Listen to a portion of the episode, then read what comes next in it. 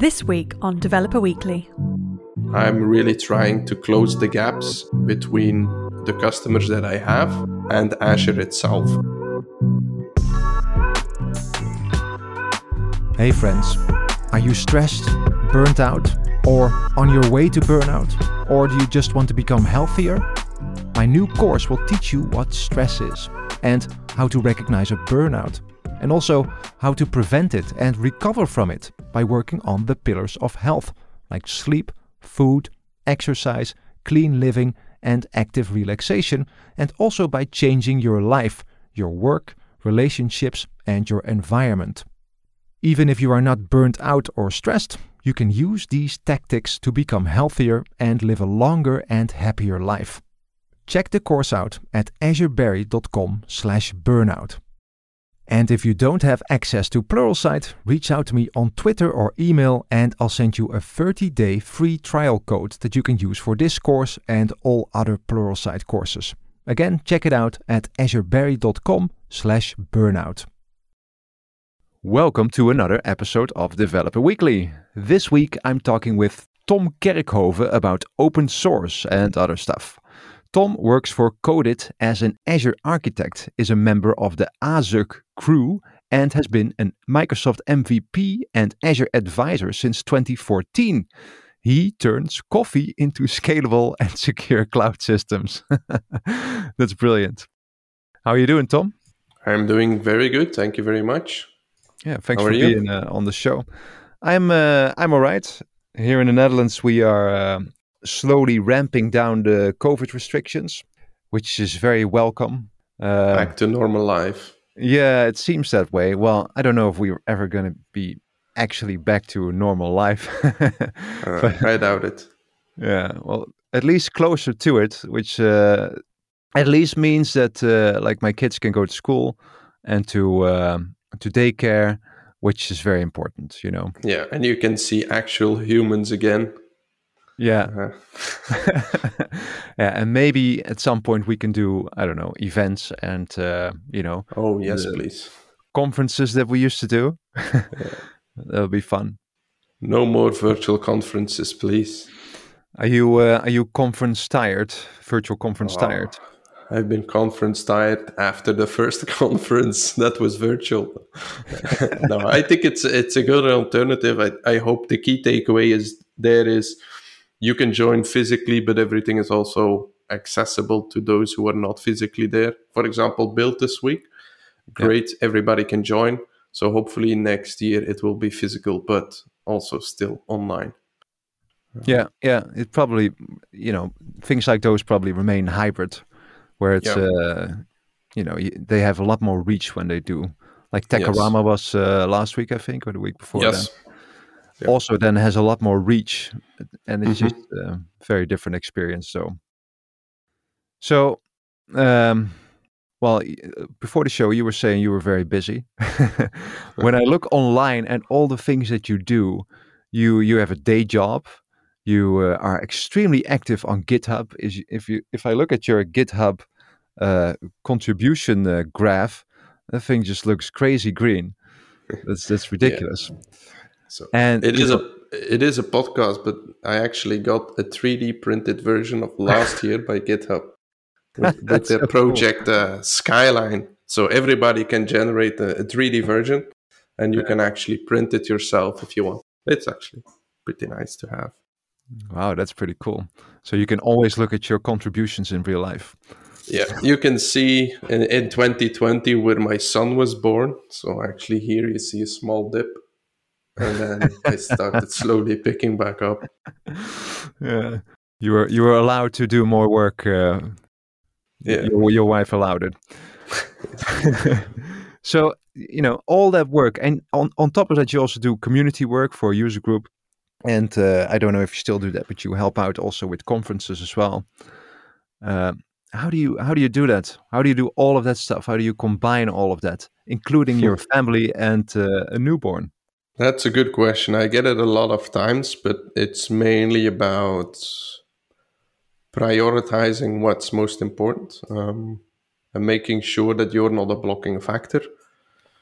but sometimes also that means that, um, for example, you mentioned the Azure user group. I'm I'm still helping, but I'm not helping as actively as I was in the past, Mm. um, which is is is not always nice. But it's about prioritization and and making sure you also uh, can say no. I still suck at that, but I'm starting to get there.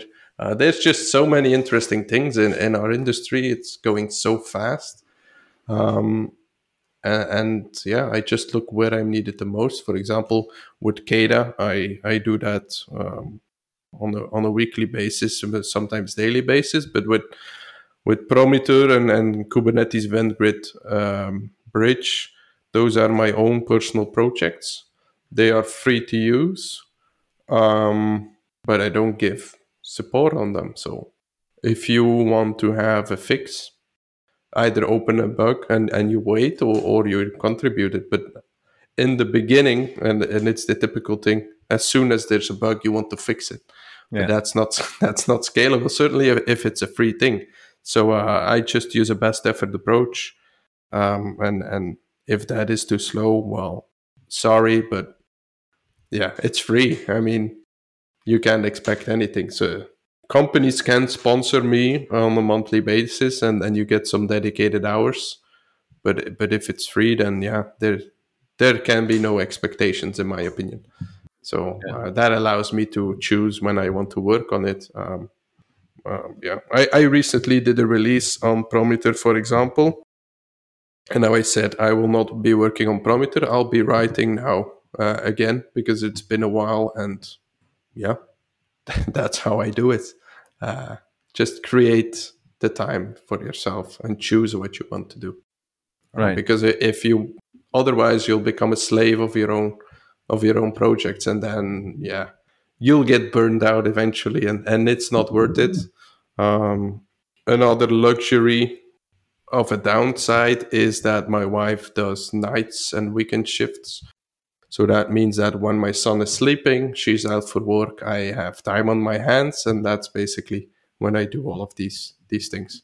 So it is really sometimes a job next to a job and you're constantly working but is it really working if you're having a lot of fun so Yeah, it's kind of a hobby for question. you. Yeah. yeah yeah it is it is if i'm not working for my day job i'm working on open source basically Yeah, that's a nice hobby to have.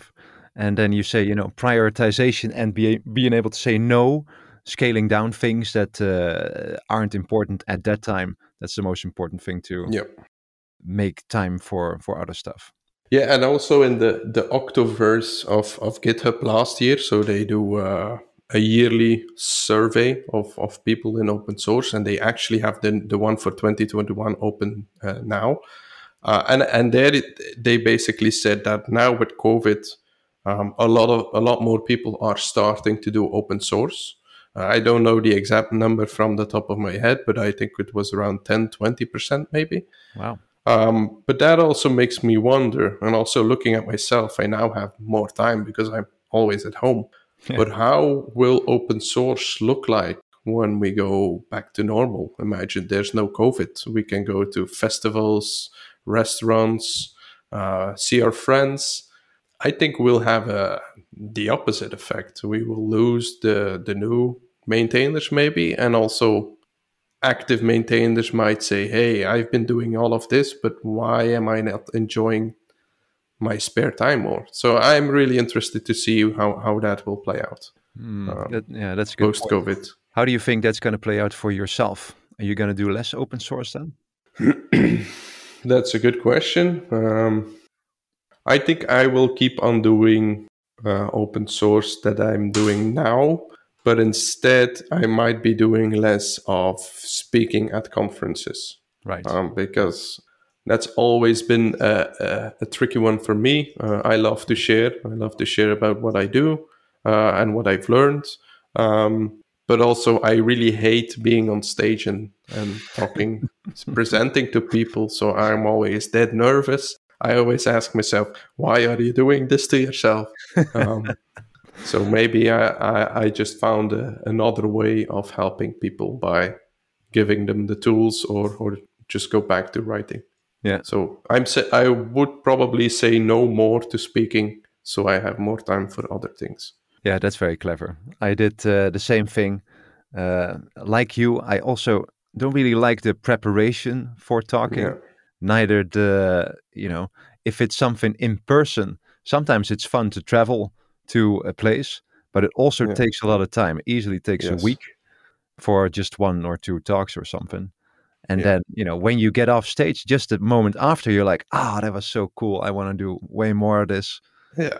But then a couple of days later, you're like, why, why am, why am I doing this? Yeah. So I, I once spoke at NDC Sydney. I had one talk.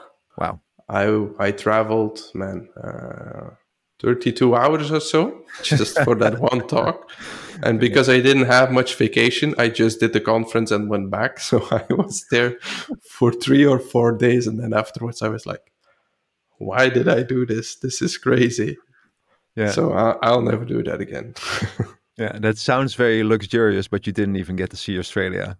yeah, I I went to the zoo on on the the day after I arrived, for example, but I have not seen anything else, which is a pity. but yeah, it's the typical thing. People think speakers are these kind of rock stars that see a lot of cities, but the only thing you see is the conference and the hotel. For Yeah. the rest, that's it. Exactly. Yeah, and just uh, experience jet lag. That's all. Yes. So um, your open source is uh, is pretty cool, and you do a lot of stuff that's centered around Azure, or things that that can run in Azure. Really, Yeah. um, why is that? Why why are these projects there? Are they uh, filling gaps that uh, features or, or services in Azure aren't fulfilling? Why did you decide to make these things? For instance, Keda and Promitor? Yeah, so you you nailed it there. So um, I'm not trying to build a business or a product that I can sell. That's also why everything is is free uh, to use. I'm really trying to close the gaps between the customers that I have and Azure itself. And um, and Kubernetes Event Grid Bridge are the perfect examples. Um, started because I had a customer that uh, wanted to migrate from Azure Cloud Services to Kubernetes. That's fairly okay, but when you start exploring the Kubernetes space, and this is five years ago, um, we wanted to have the same characteristics and the same capabilities. So, for example, with Azure Cloud Services, if you want to auto scale, you could use Azure Monitor Auto Scale, just said um, when metric A hits this number, start Yeah. scaling out. If it's the opposite uh, way, start scaling. in. Azure Monitor is one of the the best autoscalers uh, on what it leverages, uh, in my opinion. That's another topic. I won't go there. But when you go to Kubernetes, man, at that point in time, it was such a pain because the only way you could scale was based on the CPU and the memory of your container. Hmm. But if you're processing in Azure Service Bus Queue, that makes no sense because you want to scale on the number of messages. Um, so Kubernetes then had the capability of bringing metrics from outside the cluster, but you had to use a uh, what's called a metric adapter, and that supported GCP and Prometheus. Um, so I said to my customer, "Hey, we can do it. The only way to do it is basically bring the Azure Monitor metrics in Prometheus, run Prometheus, scale based on Prometheus, etc." So then they decided that's too much work. We will go with manual scaling for now. We'll just monitor it and, and do it do it um, uh, manually. Uh, and then I said, "Hey, this this sounds like a fun uh, challenge. Let, let's just try and see if I can get it to work." I got it to work, and then um, people started using it, and it was also, was also a good exercise for me to learn more about Kubernetes and all of those things. Mm. Um, yeah. And then Microsoft wanted to do a hackathon with me on it because they had customers, etc., etc. And now I have an open source project uh, that people are using. So it's actually the typical accidental open source. Uh, and it's the same with Kubernetes Event Grid Bridge. Um, Kubernetes has events in the cluster, um, but we also run workloads outside of Kubernetes. And I wanted to use Event Grid events, so I wrote something that brings those Kubernetes events to Azure. Um, and then Keda, yeah, basically Keda fixes what that customer needed. So I got involved and and started co-maintaining it. Yeah, oh, the accidental open source project to fix a gap, uh, basically. Yeah, to fix a gap, and then you say a gap for your customers. And are those then customers for your day job? Yes. So they are my uh, day job customers, um, but I wrote it in my spare time because for them it was not interesting. So I, I couldn't do it on their time. And also, then you have the whole legal issues of, hey, you're doing it on our time, then it's licensed to us, etc. Um, but I saw it for multiple customers, so I figured let's just make it available to everybody and see. Uh, and also on the other side, you could show the value to Microsoft that this is an effective gap and they need to invest in it. Uh, for example, uh, Promitor does what was the last number? I think 15 million API operations a day. Wow. um, so, and that was in January this year, and I have a lot more uh, downloads now. So, I, I don't know what the number is. I don't have access to it, but people are using it. That's that's the bottom line. And and how much time did it take you to set that up initially? Oh, uh, the initial version or until mm-hmm. today? Let's say initial version. Um, a couple of on-site visits in Switzerland and lonely evenings in the hotel. I don't know how how many hours, but yeah.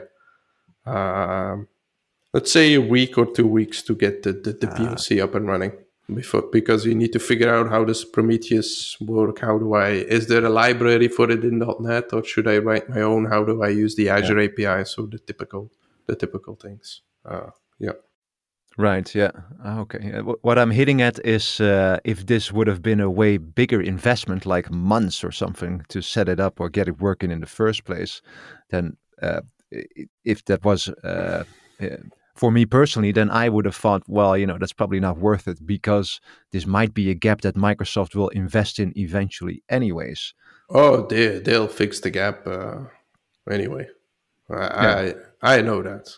Um, but for me, like I said, it started as a way for me to better understand Kubernetes, um, how to get it up and running, and also just to work with the people and and and see how the community grows. And that that's why I keep keep doing it. Um, uh, and and then the product, of course, evolves. So I learned about Azure Resource Graph and and the power of it because I was using Promitor um, because in the people wanted to have resource discovery to scrape the metrics and i was exploring okay i could use an api list all the resources and such but now i know that azure resource graph allows me to write a single query and it will give me all the resources that apply so it's also a way for me to explore uh, azure itself yeah. But I'm working with Azure Monitor team and, and all the services that I use to to bring all the learnings back back there and improve Azure as a whole. Yeah. Yeah, exactly. As you are an Azure MVP and you are in contact with all those uh, development teams. Yes. Well. Actually, Kubernetes Event Grid Bridge. Uh, I first asked them, "Will you do it?" They said, "Yeah, yeah, eventually." Uh, and then I said, "Okay, but I really need this." Uh, but I, I get that they have their own priorities. Yeah. So uh, then I actually talked to Brendan Burns. He said, "Let's let's set up a, a, a, quick sample and see what happens." And then I just continued, and and I'm now making it easier to use. So maybe later on they'll adopt it, or or they'll write a more efficient way of doing it. Probably, right. um, but it, it works. That's and, also and- why I don't try to start a business around them because I'm closing a gap and eventually that gap will be gone. So yeah, exactly. Microsoft will get to it uh, at some point, and they yeah. have so much development power and money that they just can throw at it. Yeah, yeah. So have they uh, have Microsoft itself have they reached out to you to say, well, you know what, we we want to use your code to actually uh, fill that gap, and can you maybe I don't know work for us? Uh, they have reached out to me, um, and it's more of the the customer services department that have a lot of use case for Promitor. So they actually Mm. said, "Hey, we need this and this and this. Can we make it happen?" I'm like, "Sure, but if I have the time." And then they actually invited me to Seattle to do a, a hackathon with uh, I think we were with ten people, add a lot of more features, mature it, uh, and and even until until today, I have new people um, coming in saying I have a customer that want to use it, um, and they're still contributing to the project. So so from that perspective, definitely, uh, not from the product group themselves. Right. Uh, however, they brought in, in one customer called Walmart that is doing a shitload of calls. Um, um, but for the rest, no. wow. Uh, so Walmart's using it. That's a huge company. they evaluated it. I don't know if they are still using it today because they Ah. really have large scale and the the throttling on Azure Monitor is really low. You can do twelve thousand calls in in one hour, which is not a lot. Um, Yeah. So I think they prototype their own thing by now, but I, I don't know. That's open source. You don't know who is using it, No, which exactly. is a, a big pain. yeah, but that's also the fun about it, you know. Uh, Yeah. It could be that uh, I don't know, NASA NASA uses it or some other big No. uh, company or something. You No, don't know. Not, not NASA, but for example, I had people from TomTom who opened issues and they we are using it, but we have this issue, uh, or other bigger companies. So then it, it is really nice to see that your hard work is being used and appreciated by people uh, who see the same gap and and found found yours your software that helps them. That's why Yeah. I do it to help people. That's a very, uh, very um, good motivation behind it. And uh, nowadays, people can also help you uh, to, by paying you for your time, right? On GitHub by Yep. sponsoring you as being a, a GitHub sponsor. So you can go to your profile, for instance, and choose to sponsor you with an amount one time or per month or something. Yeah, Are a lot of people doing that? Um, yes and no. So I have uh, some sponsors um, that appreciate my work and involvement, um, but they are typically individuals. Right. Um, and what I'd love to see is is organizations sponsoring. Uh, and again, I was very reluctant to add sponsoring because it, it sounds like I'm doing this to earn money. This is by far the case because you need to pay for uh, if you want to create stickers, Azure consumption, and all these other things like DNS names and websites. And so it's mainly to cover that, but also as a company, if you rely on software, it's better to uh, give something back either with contributions or or money so that you are sh- you have a bigger chance that it keeps running and it keeps getting maintained. Now my projects are far from critical but uh, last year in 2020 uh, identity server uh, basically moved from a free open source identity product to a paid product um, and and the community was on fire and i was like guys this is free stuff. If your company is relying on free open source software for your whole identity stack then you need to revise your company strategy because that's a big risk Yeah. instead if all those organizations would donate money and that doesn't have to be a lot. Um, but if you would donate, uh, then then Brock uh, could keep on maintaining it. It could be still open for those smaller companies, or you could get the, the support. Uh, and I fully get why they went to a paid product only, um, because otherwise it's it's not maintainable for them. Uh, yeah, so yes, I have some sponsors. I appreciate their support. It really helps me uh, as well. But I'd love to have um, organizations support open source more. And and Microsoft is a good example there. They have a monthly. Um, I forgot what it's called, but they have a, a program where every month they donate a lot of money to a specific open source project. Um, employees can vote which project it should be, and then they support that project. And and by doing that, they they also give back to the community, um, which is great in my opinion.